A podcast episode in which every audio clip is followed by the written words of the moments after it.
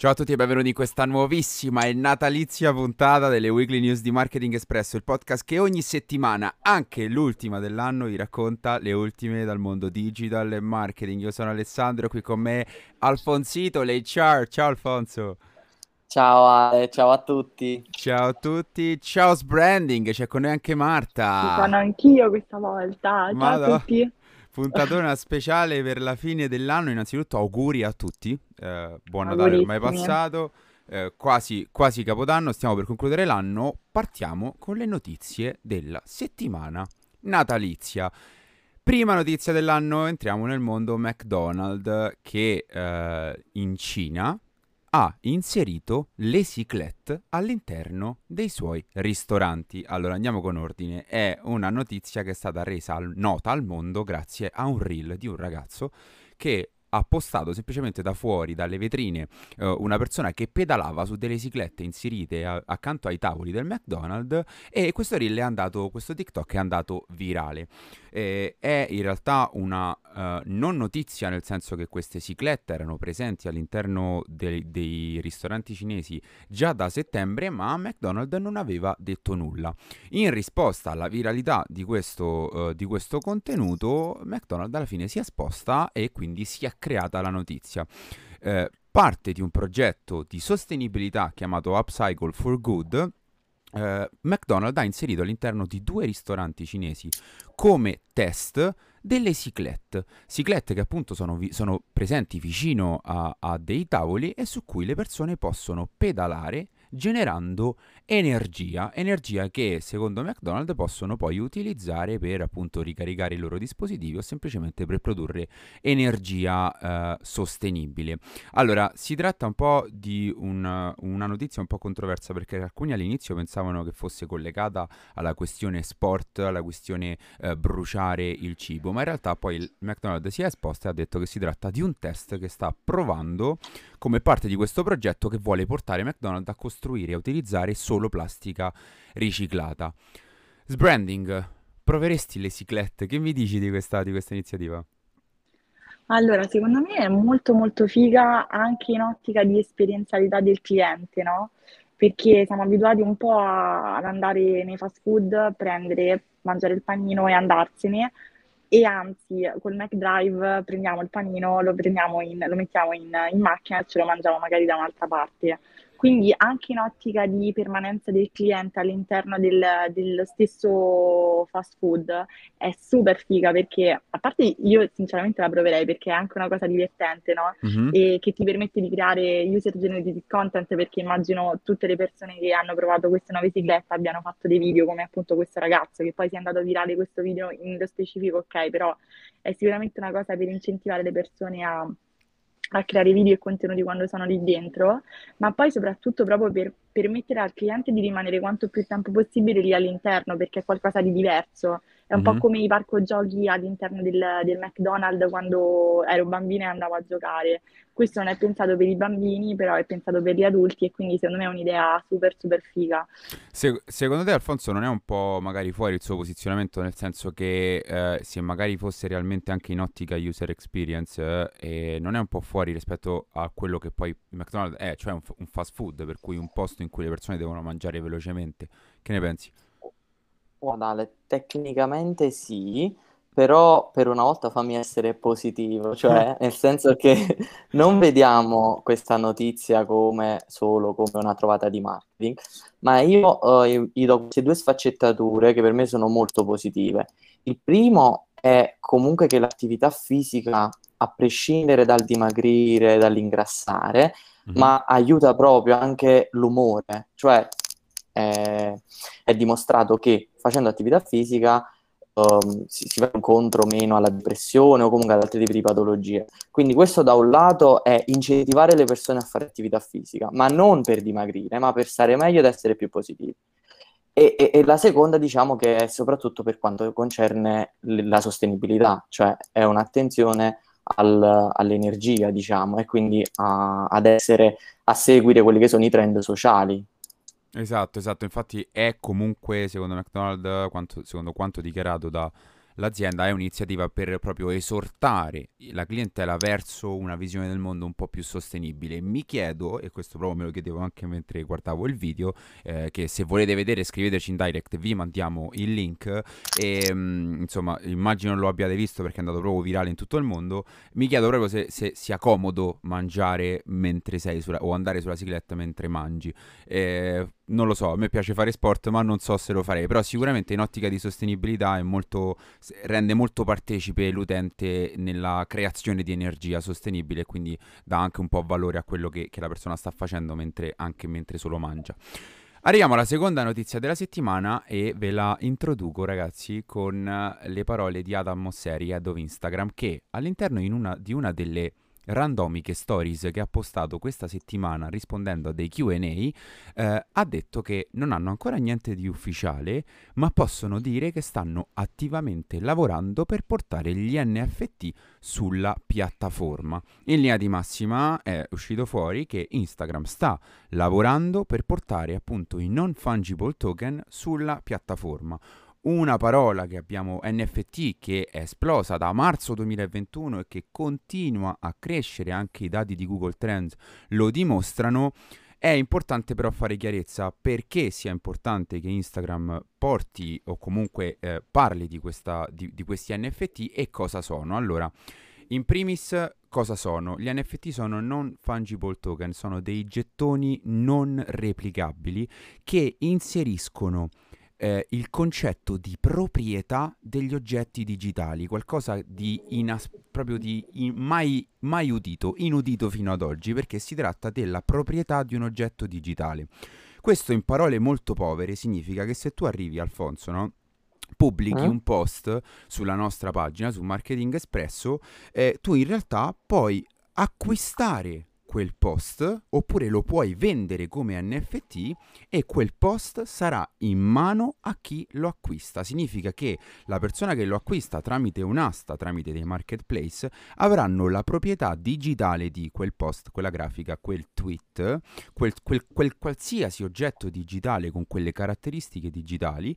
Eh, quella persona che lo acquista avrà la sua proprietà e Tramite la blockchain quel contenuto, quell'NFT sarà sempre riconducibile al proprietario. Questo significa che un meme, un post può girare in giro per l'internet, ma se voi siete i possessori dell'NFT, quel contenuto sarà sempre riconducibile a voi.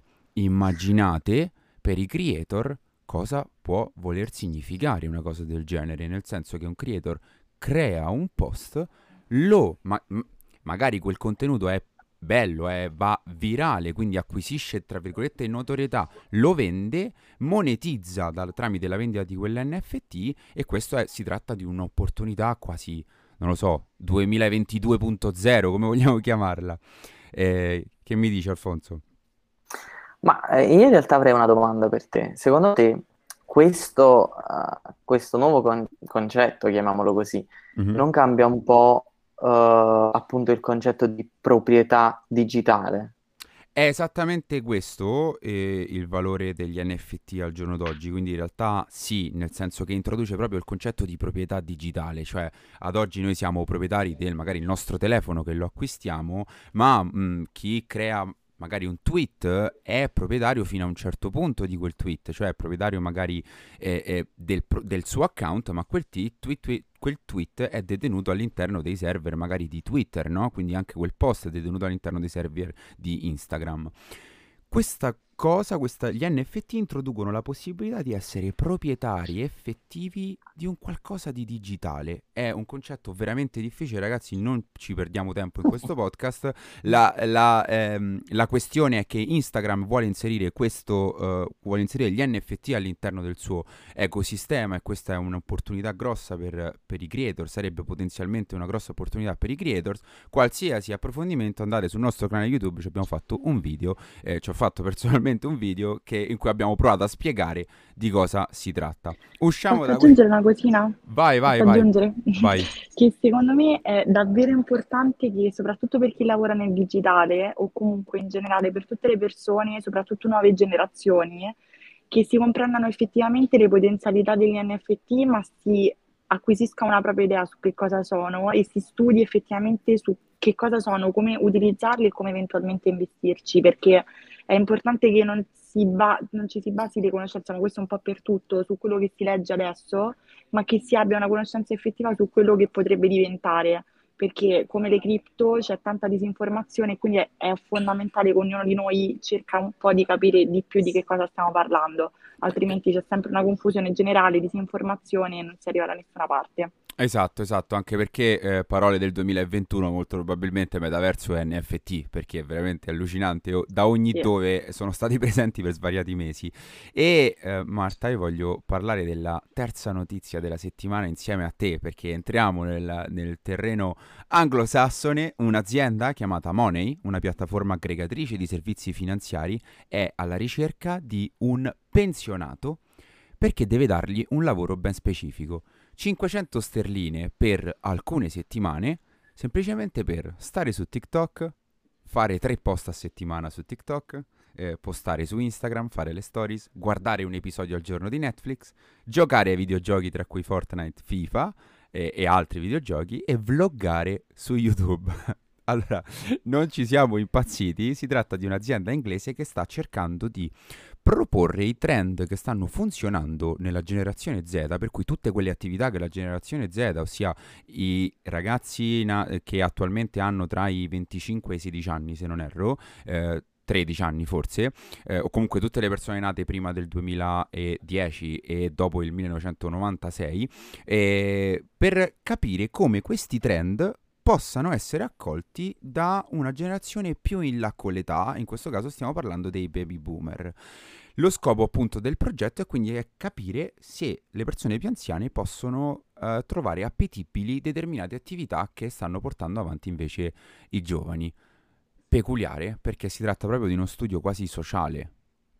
Che mi dici Marta? Vero? Vero, è un, un'indagine sociale un po' per comprendere quella che è il gap, il gender gap che- di cui si parla spesso, no? Cioè i gap eh, generazionali in questo momento sono davvero, davvero lontani, cioè è- c'è davvero un forte e un profondo gap tra le varie generazioni, proprio perché siamo c'è stata una, un'accelerazione sia in ambito digitale ma in tutto quello che riguarda il contesto sociale che ha portato a differenziarci, allontanarci tantissimo da quello che erano i nostri genitori o comunque i nostri nonni da, rispetto a quello che siamo noi. E andrà sempre più veloce il cambiamento. E quindi magari capire che cosa ha portato noi effettivamente ad amare queste cose, a stare tanto tempo davanti alla televisione, a fare gaming, a fare attività che comportano comunque uno sforzo cognitivo nei confronti del digitale e cercare poi di calarlo nelle generazioni più, più grandi, come possono essere quella dei nostri nonni o dei nostri genitori, è sempre molto interessante. Non riesco molto a comprendere diciamo, lo sforzo che sta facendo questa azienda per capire questi, questi, interessi, anche perché essendo comunque un, un'azienda che offre servizi bancari o di assistenza comunque finanziaria, capire per quale motivo il ragazzo voglia giocare a Fortnite sia interessante, però non è che riguarda troppo l'ambiente finanziario, però può essere sempre un, un'indagine sociale utile proprio per capire i comportamenti, i comportamenti e gli interessi delle persone e cercare poi di, di, adattare questi svaghi, questi interessi anche alle persone più adulte, no? per fornirgli anche magari servizi studiati e cuciti su misura per loro. È vero, è vero, sicuramente si tratta della volontà di prendere magari un punto di vista molto differente perché effettivamente si tratta forse del primo studio in linea con, questa, eh, con questo tipo di attività e quindi andare a comprendere effettivamente magari il loro target principale, essendo una, una piattaforma di, aggregato, di, eh, di, servizi finanziari, mi immagino che ci siano diversi target anche con diverse eh, caratteristiche demografiche e quindi mi immagino che magari possa esserci, esserci un interesse sia in, un in una potenziale generazione Z sia nel target dei baby boomer. Interessante, vedremo, cercheremo di monitorarlo e vedere magari se nei prossimi mesi uscirà fuori qualche risultato perché sono veramente curioso. Sbranding, restiamo tra virgolette nel mondo dei, dei, di TikTok TikTok perché questa settimana è stata veramente importante per il mondo dei siti web. TikTok ha su, anzi TikTok.com ha superato Google come sito più visitato del 2021 per quantità di traffico. È un qualcosa di enormemente grande. Nel 2020 Google era il primo sito web al mondo per visite, TikTok era al settimo posto. Ricordiamo che tutti i social all'interno del mondo proprio sono dei siti web e quindi fanno capo in linea di massima al 100% ai browser che sono i motori di ricerca e Google è uno tra questi, per cui il fatto che un sito solitamente trovabile, tra virgolette, tramite Google sia più visitato di Google stesso fa pensare, fa riflettere. Terzo, quarto e quinto posto sono eh, occupati da facebook.com, microsoft.com e apple.com e no, secondo me questa, questo, questo, mh, questo, cambio di posizione non è un caso perché TikTok è un po' onnipresente ultimamente e soprattutto quando si parla di trend 2022 sta crescendo immensamente. Che dici, branding? Allora, dico che TikTok in ottica proprio di strategia di growth ha fatto delle, una scalata pazzesca, perché proprio par- parlando poi con Matteo Adiotta che fa il growth hacker, ci sono delle mm. strategie di growth che sono assurde, ciao, no? che hanno...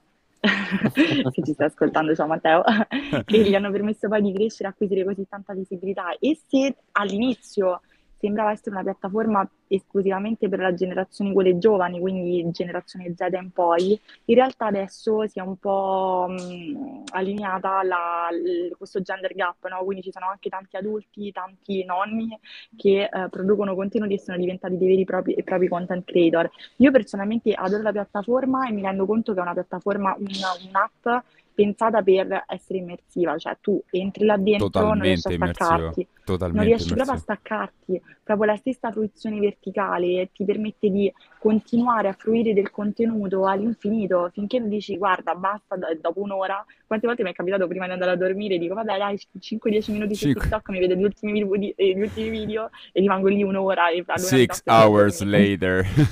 Cioè proprio è super super immersiva completamente totalizzante quindi mi rendo conto che per, proprio per questo motivo alla fine ha preso il posto di, di, di, Google perché tu su Google vai per fare una ricerca attiva quindi se mm-hmm. hai un mhm. problema vai alla ricerca su TikTok invece vai un po' per tutto vai per trovare l'ispirazione vai per cercare contenuti vai per svagarti vai per vedere la tua amica che cosa ha pubblicato vai per vedere le influencer quindi diciamo che accomuna un po' e racchiude un po' quelli che sono gli interessi di tutti e per questo motivo il traffico è così aumentato tra l'altro, grazie ai referral page, tutti i contenuti che poi vengono condivisi su TikTok, grazie appunto a questo sistema di referral, ti permettono di entrare nella piattaforma e quindi anche i contenuti pubblicati poi all'esterno in altre piattaforme portano comunque l'utente a rientrare all'interno di TikTok e a scaricare per forza di cose la piattaforma.